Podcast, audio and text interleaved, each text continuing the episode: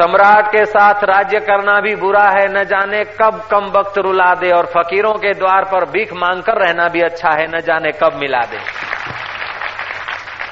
ऐसा फकीरी अमृत जिसके जीवन में नहीं आया, वो धनवान होते हुए भी वास्तविक में धनवान नहीं है। सत्तावान होते हुए भी वास्तविक सत्तावान नहीं। जिसके सिर पर मौत का चक्र घूम रहा है, वो धनवान किस बात का है? जिसके सिर पर मौत का चक्र घूम रहा है, वो सत्तावान किस बात का है? जिसके सिर पर मौत का चक्र घूम रहा है, उसके सौंदर्य का क्या वैल्यू है? कबीरा यह जग निर्धना, धनवंता नहीं कोई।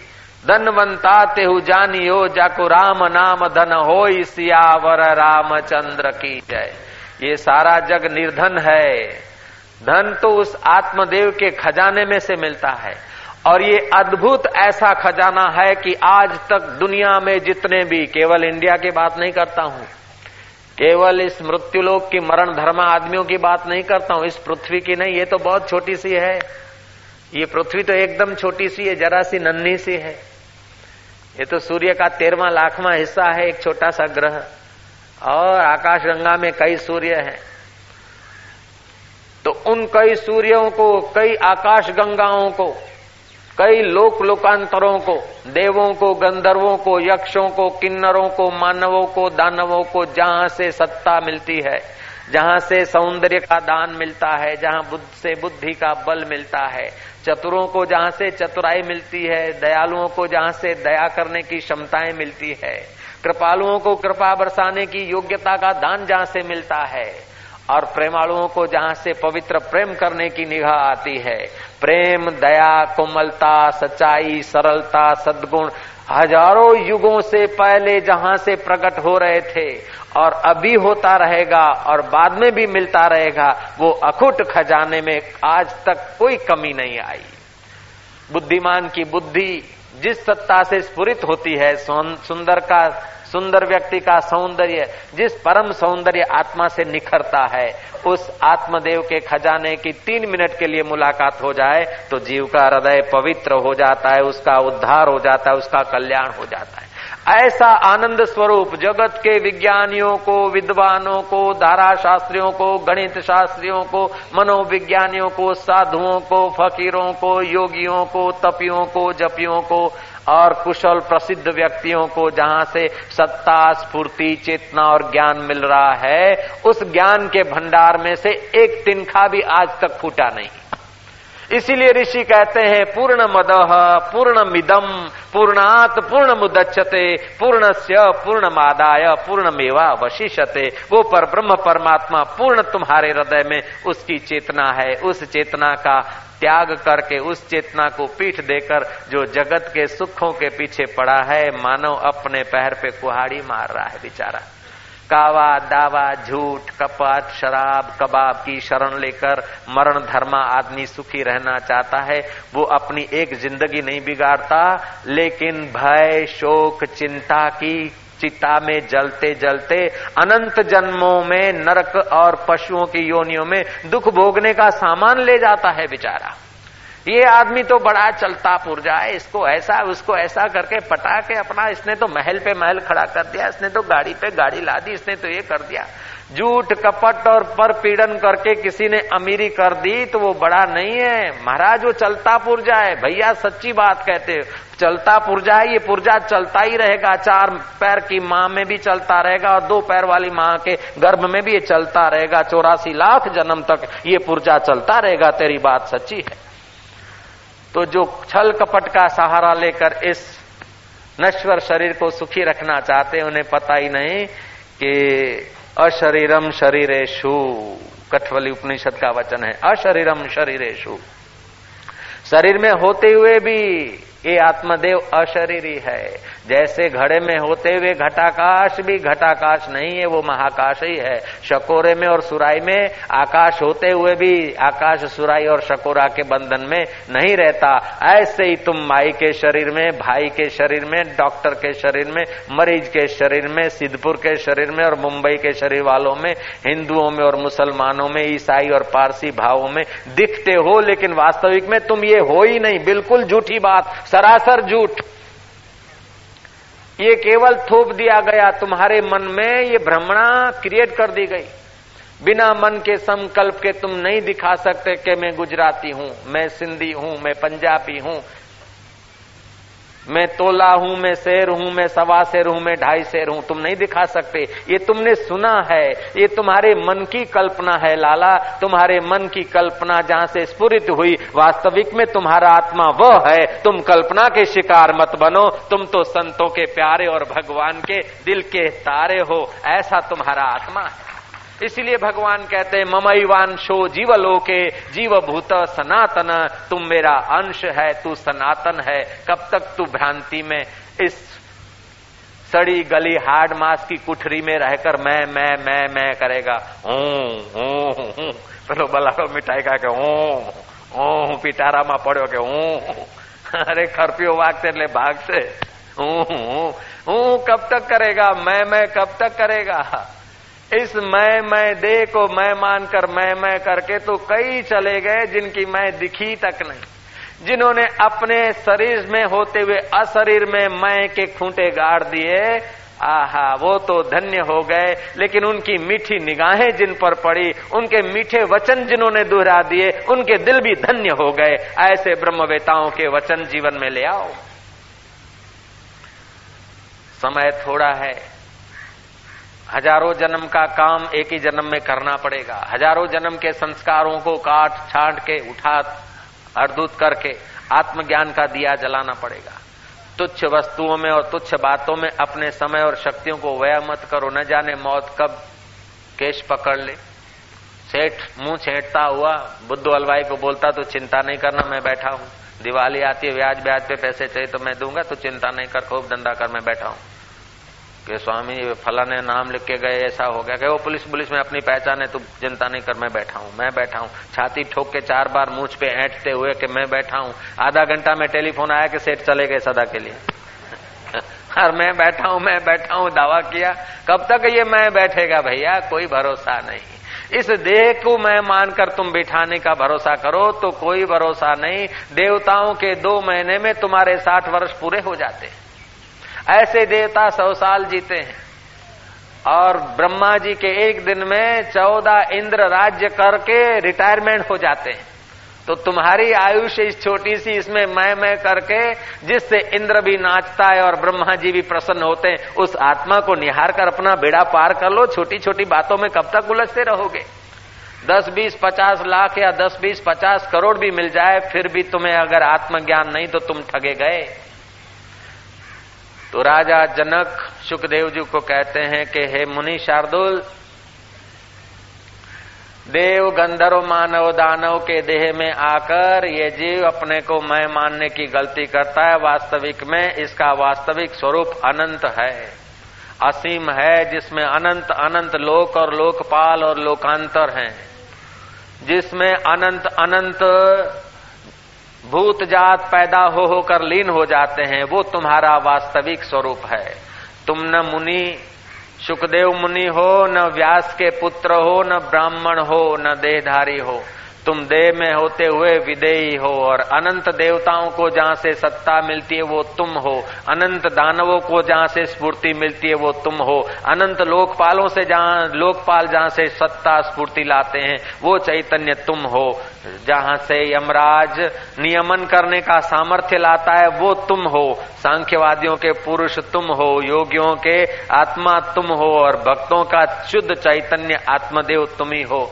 ए सुखदेव मुनि तुम अपने को देह मानने की गलती छोड़कर अपने वास्तविक स्वरूप को निहारो, संदेह मत करो। वही सदा सम स्वरूप है। उस सम स्वरूप में स्थिर हो जाओ। तुम्हारा बेड़ा पार हो जाएगा। जनक का थोड़ा सा उपदेश सुखदेव जी महाराज की जो संशय की वृत्ति थी वो चली गई और सुखदेव जी महाराज फकीर हो गए। फकीर माना निसंशय हो गए। संशय की उन्होंने फाकी कर ली और महाराज एकांत में जाकर निर्विकल्प आनंद में मस्त रहे। जब परीक्षत के पुण्यों ने ज़ोर किया, सुखदेव जी को क्या लेना था? कोई फल लेना था या कोई फ्रूट लेना था या कोई दान दक्षिणा लेना था?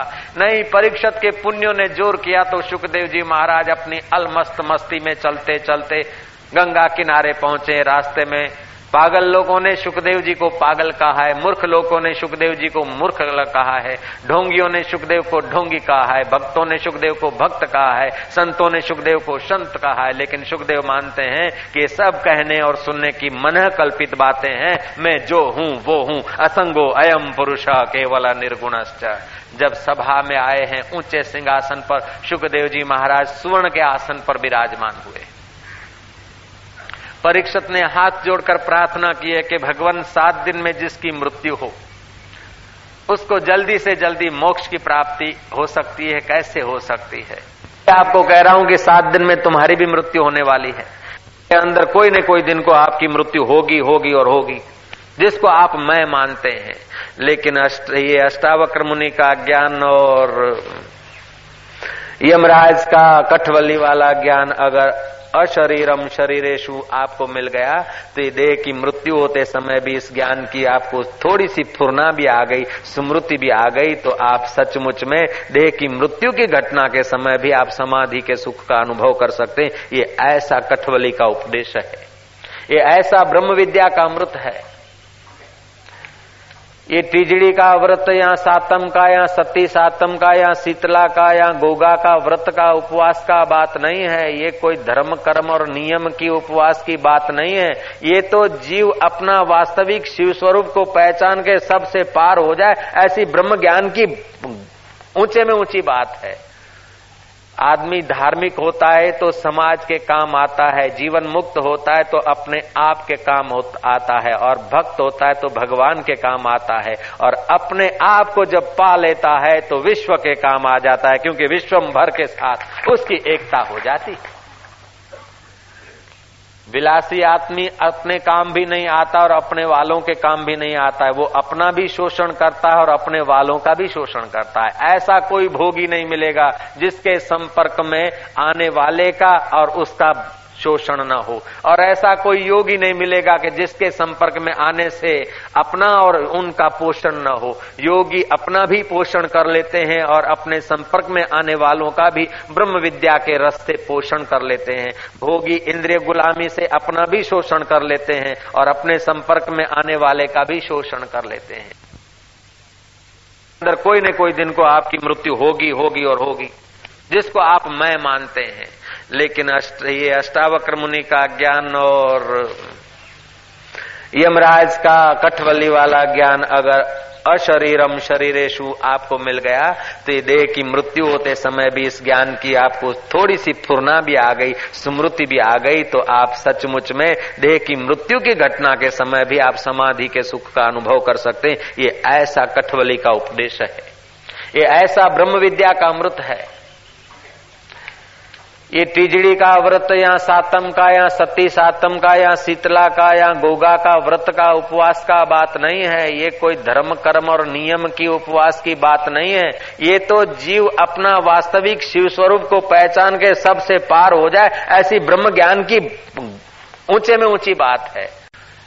आदमी धार्मिक होता है तो समाज के काम आता है, जीवन मुक्त होता है तो अपने आप के काम आता है और भक्त होता है तो भगवान के काम आता है और अपने आप को जब पा लेता है तो विश्व के काम आ जाता है क्योंकि विश्वम भर के साथ उसकी एकता हो जाती है।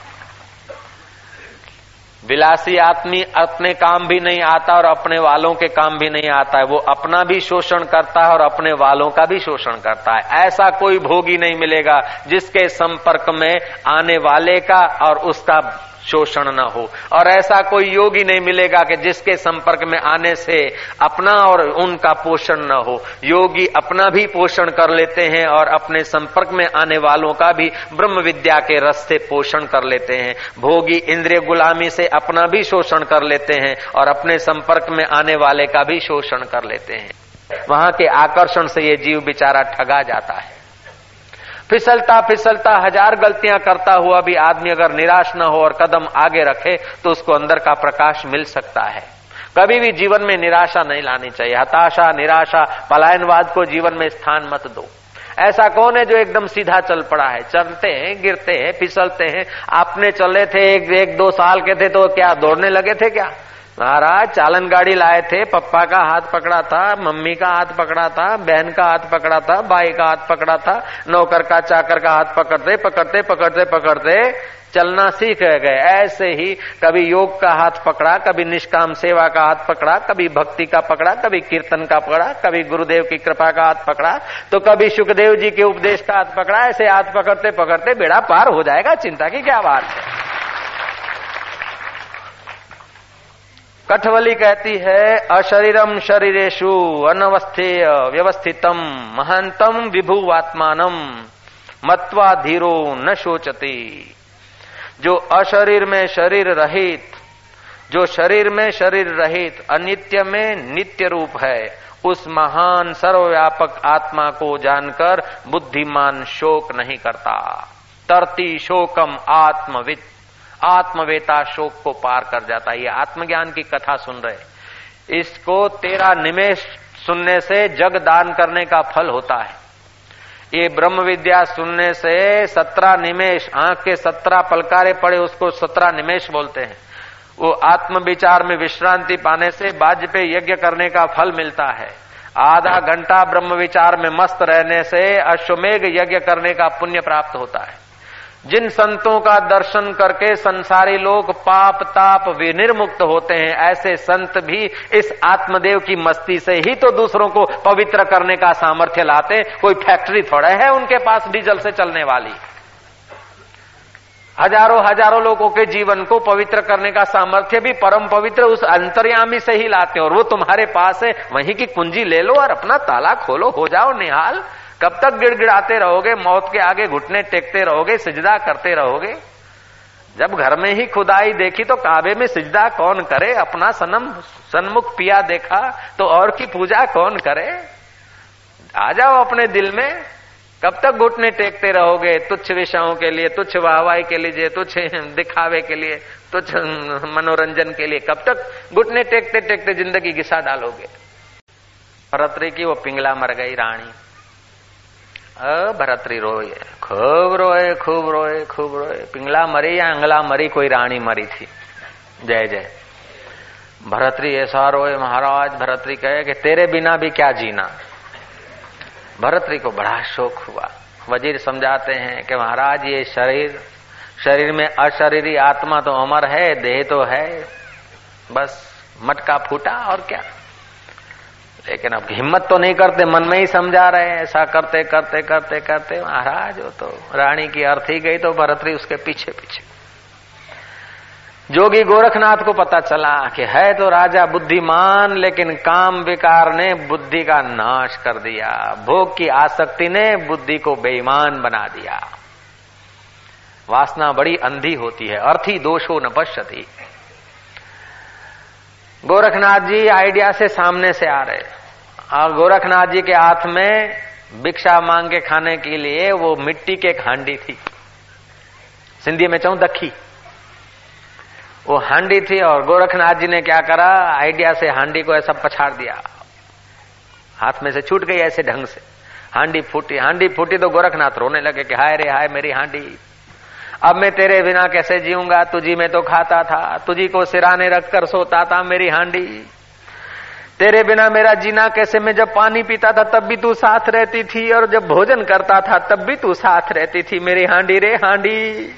जब बरसात आती थी तो मैं अपना वस्त्र तुझ में छुपाकर पिटारी का काम लेता था मेरी हांडी रे हांडी। जैसे भरतरी बोलता था कि भूख लगती थी, तू मेरे पास बिठाकर मुझे पिरोसती थी, थकान लगती, तू मेरी पैर चंपी करती थी। और जब मन उदास होता था, तू मनोरंजन देकर आनंद कराती थी ये मेरी रानी रे रानी। जैसे वो बोलता था, ऐसा ये हांडी को प्यार कर रहा था, बड़ा लवर हो गया। मारी हांडी रे हांडी, तारा बिना वे केम चाले? जब कभी बरसादी ओले पड़ते तो मैं तेरे को सिर पर रखकर टोपे का काम ले लेता था। अरे हांडी, जब गर्मी पड़ती थी तो बरसात पड़ती और गर्मी पड़ती तो मैं छाते का काम तेरे से लेता। मेरी हांडी, मेरा क्या होगा? भरतरी अपना रुदन भूलकर ये बाबा जी के रुदन को देख रहे और भरतरी ने समझाया कि बाबा जी ये रोने से क्या काम चलेगा? जरा सी हांडी फूटी और इतना रो रहे हो, तुम तो समझदार साधु महात्मा हो। बोले, साधुओं को सिखाने वाले तुम बुद्धू कहाँ से आ गए? मैं तो रो के काम चलाता हूँ, तू तो जलने को तैयार हुआ है। मैं तो आंधी के वियोग में रो के काम चला रहा हूँ, और तू तो सता होने को तैयार हुआ है। तू अपने को सीख दे, जरा मेरे को क्या सिखाता है? अज्ञानी ज्ञानवानों को सिखाने को ठेका ले चल पड़े हैं। तू पहला अपना अज्ञान तो मिटा। महाराज भरतरी, अपने दुनिया में तो बहुत ऊँचे आसन पर थे, लेकिन गोरखनाथ की कृपा के आगे बहुत नन्हे दिखे। भरतरी को वैराग्य हुआ है और भरतरी गोरखनाथ के चरण पकड़ के कहते हैं कि महाराज अब कृपा करके वही वही दो जो शरीर में रहते हुए अशरीरी है। मरने के बाद भी जिसकी मृत्यु नहीं होती है और दुख में जिसको दुख नहीं पहुँचता है और जो इसको संसारी सुख छू नहीं सकता है, जिसको संसारी दुख छू नहीं सकता है, जिसको मान और अपमान छू नहीं सकता है, ऐसा मुझे आत्मदेव का, अपने मय का आप ज्ञान दीजिए। गुरुदेव दया कर दो मुझ पर। मुझे अपनी शरण में रहने दो। आज तक देह की शरण में था, इंद्रियों की शरण में था पत्नी और परिवार परिवार की शरण में था, जन्म और मृत्यु के शरण में था, भय और व्याधि के शरण में था, लेकिन अब महाराज, मुझे अपनी शरण में रहने दो, अपने आत्मदेव की शरण में रहने दो। गुरुदेव, दया कर दो मुझ पर, मुझे अपनी शरण में रहने दो। मुझे ज्ञान के सागर से स्वामी, अब निर्मल गागर भरने दो। सिर पे छाया, घोर अंधेरा कर्तृत्व अकर्तृत्व भोक्तृत्व ये अंधेरा छाया हुआ है। एक तो कर्तृत्व आसक्ति होती है, काम किए बिना रहा ही नहीं जाए। બાબરીઓ ભૂત લાગ્યો હોય ખોપડીમાં કંઈક ને કંઈક કરવા જોઈએ અને કંઈ ના હોય ને તો બેઠો બેઠો બેઠો બેઠો આ ફરાસના દોરા તોણે બેઠો બેઠો બેઠો બેઠો ચાદર ફાડે બેઠો બેઠો બેઠો खुरपो चलावे नाक में करे बिना रहे नहीं जाए अरे कथा सुन रहा है कि खुरपा चला रहा है तुम तो कईयों को कर्तृत्व आसक्ति होती है कईयों को भोक्तृत्व आसक्ति होती है ये भोगू ये भोगू ये भोगू। अरे, जितना मानिया सुखिया, खुशियाँ, उतना भया रोग। जितना भोग ज़्यादा भोगेगा, उतना तन, मन, बुद्धि, पुण्य नाश हो जाएगा। कईयों को भोक्तृत्व आसक्ति होती है, कईयों को कर्तृत्व आसक्ति होती है। कईयों को अकर्तृत्व आसक्ति है, मैं अकर्ता अकर्ता अर्ता कईयों को भोक्तृत्व आसक्ति होती है, लेकिन ये सारी आसक्ति चित्त का दोष है, और चित्त का दोष तब तक रहता है जब तक निर्दोष मैं स्वरूप का साक्षात्कार नहीं होता है। अपने निर्दोष चैतन्यमय का साक्षात्कार हो तो महाराज ये दोष निवृत्त हो जाते हैं, नहीं तो कोई न कोई दोष चित्त में घुस जाता है। जैसे पिटारे में बिलड़ा घुस गया मिठाई खा के गुड़ घी खा के रोटियाँ चबा के मज़े से बैठ गया, बच्चे रोटी लेने जाते तो बिलाड़ा बोलता हूँ। बच्चे डर गए, फिर जाते हूँ जब किसान आया, लगा खुरपा तो हूँ हूँ करता हुआ बिल्ला भाग गया।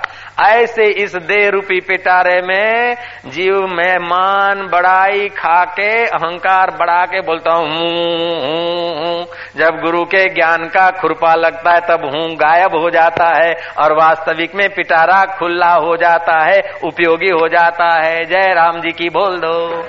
ऐसे ही देह छता जैनी दशा वर्ते देहातीत। तुम देह में होते हुए भी वास्तविक में तुम ये देह नहीं हो भैया। तुम किसी की पत्नी नहीं हो, किसी की बेटी नहीं हो, किसी की माँ नहीं हो, तुम किसी के बाप नहीं हो, किसी के बेटे नहीं हो, किसी के मित्र नहीं हो, शत्रु नहीं हो, मित्र और शत्रु तुम्हारा मन और तन के भाव है। तुम वास्तविक में इन सबसे न्यारे हो और ईश्वर के प्यारे हो। ऐसी बात का तुम्हें पता चल जाए तो तुम्हारा बेड़ा पार हो जाए। हज़ारों हज़ारों ये देह रूपी वस्त्र तुमको मिले और तुमने बदले। वस्त्र बदलने में दुख कैसा? वस्त्र बदलने में भय कैसा? वस्त्र बदलने में चिंता कैसी?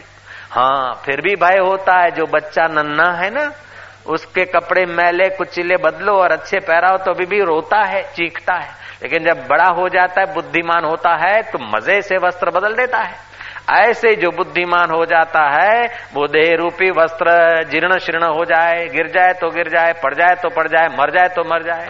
कि ऐसा होगा ऐसा होगा, मर जाऊँगा, मर जाएँगे तो क्या होगा इसमें? रात की लटकती हुई लोकल में जाए तो दोपहर के फास्ट से चले जाएँगे, क्या फ़र्क पड़ता है?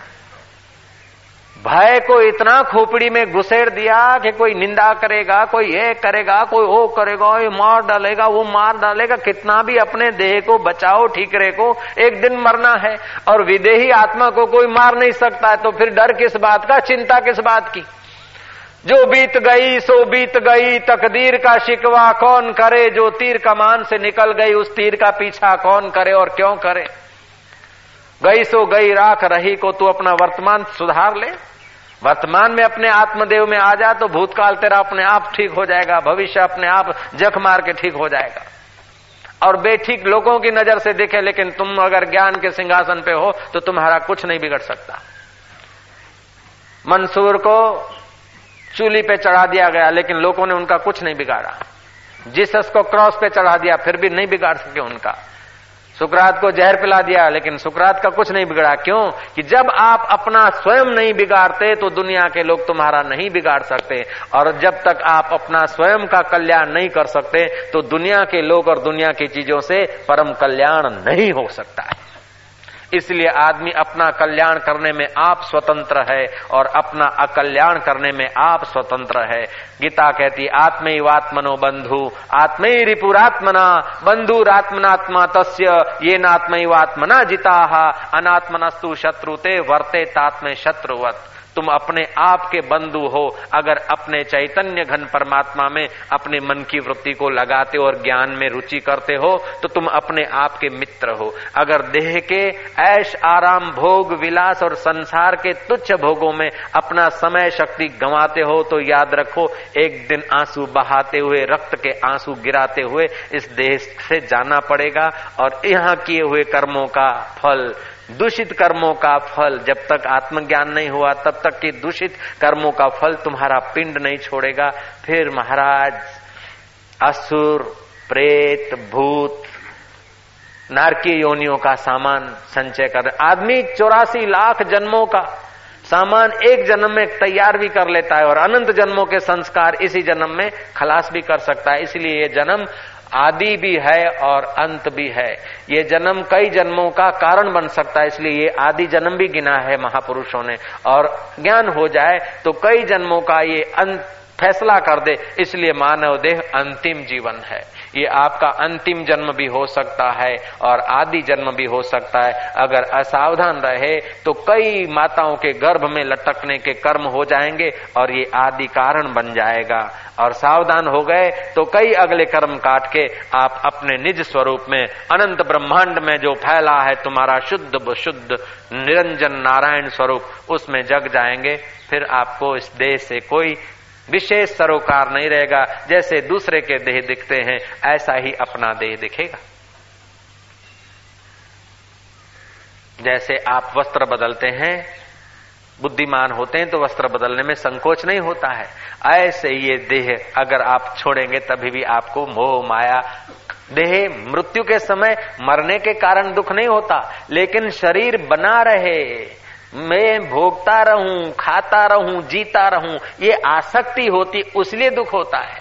माँ वस्त्र बदलती है तो वास्तव में बच्चे को दुख नहीं होता, लेकिन ये कपड़े पड़े रहे। ऐसी जब भ्रमणा होती, तब दुख होता है। ऐसे ही मेरा ये दुकान बना रहे, मेरा मकान बना रहे, मेरा देह बना रहे, मेरा फलाना बना रहे, ये भ्रमणा होती है, तभी भय होता है, नहीं तो भय किस बात का? आत्मा का कभी बिगड़ नहीं सकता, और शरीर का सुधर सुधर के क्या सुधरेगा? जिसमें हाड़ हाड़ है, मांस है, मज्जा है, रक्त है, वात है, पीत है, लीट है, थूक है यही तो है शरीर, और क्या है? थोड़े बाल हैं, फिर मूछ के बाल कह दो, दाढ़ी के बाल कह दो, खोपड़ी के बाल कह दो, रोम को कह दो, ये बाल हैं, और क्या है? बाल है, नाक नाक में भी बाल है बाल है, लीट है, थूक है, वात है, पीत है, कफ है, और क्या है? इसी को तुम मैं मान रहे हो तो कोई तुमको कह दे कि वात, पीत, कफ, लेट, थूक, बाल, इधर आओ तो तुमको अच्छा नहीं लगता है। जब तुम कोई अच्छा नहीं लगता तो अपने को ऐसा मानते क्यों हो भैया? कि बाबा जी हम तो नहीं मानते, लेकिन मनवाया गया। मनवाया गया तो अब हम छुड़वाते हैं तो तुम छोड़ने को तैयार हो जाओ तो। हरी हरी बोल पंजक